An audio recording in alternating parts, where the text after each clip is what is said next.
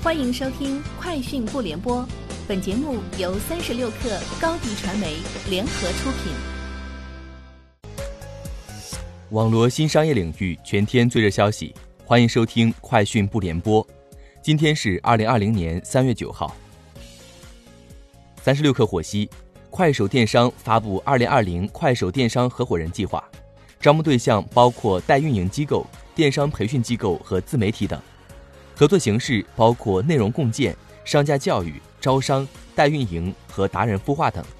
同时，快手电商合伙人也将享有官方认证、流量扶持、快币奖励等权益。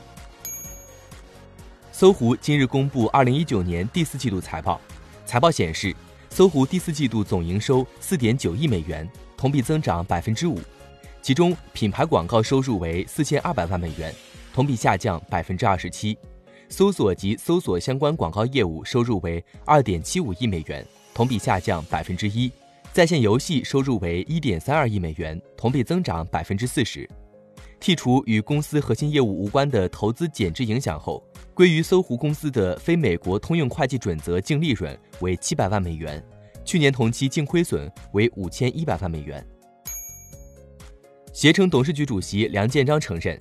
这是携程成立以来亏的最多的一年，或者至少一个季度。梁建章表示，长远的业务方向没有太大调整，因为这个情况无论如何最多是半年时间。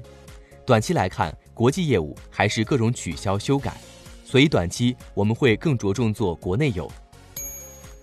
截至三月九号，全国九成的奈雪门店在各地政府和物业的批准下陆续恢复营业。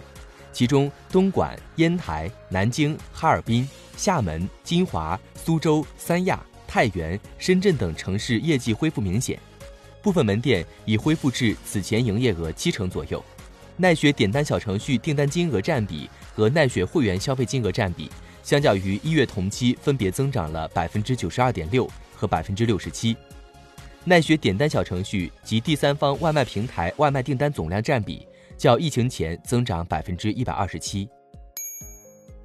小米集团中国区总裁、红米 Redmi 品牌总经理卢伟冰在微博上表示，Redmi 目前已经成功的在 LCD 屏幕上实现屏幕指纹。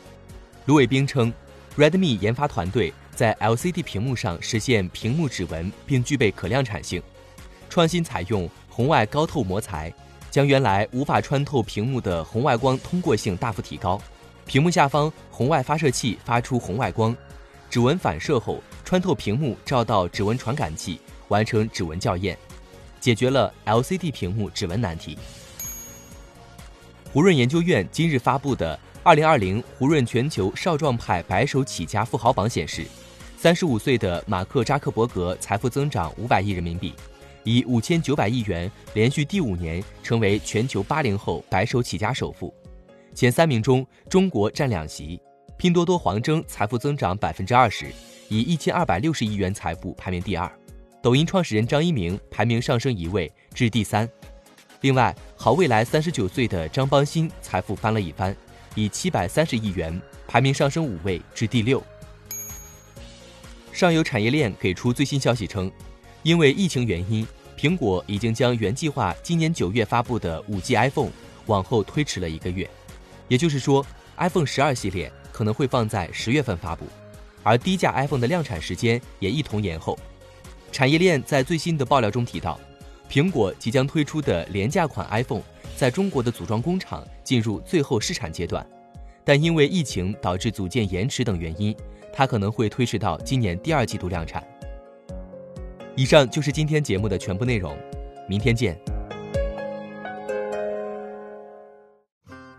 欢迎添加小小客微信，xs 三六 kr，加入三十六课粉丝群。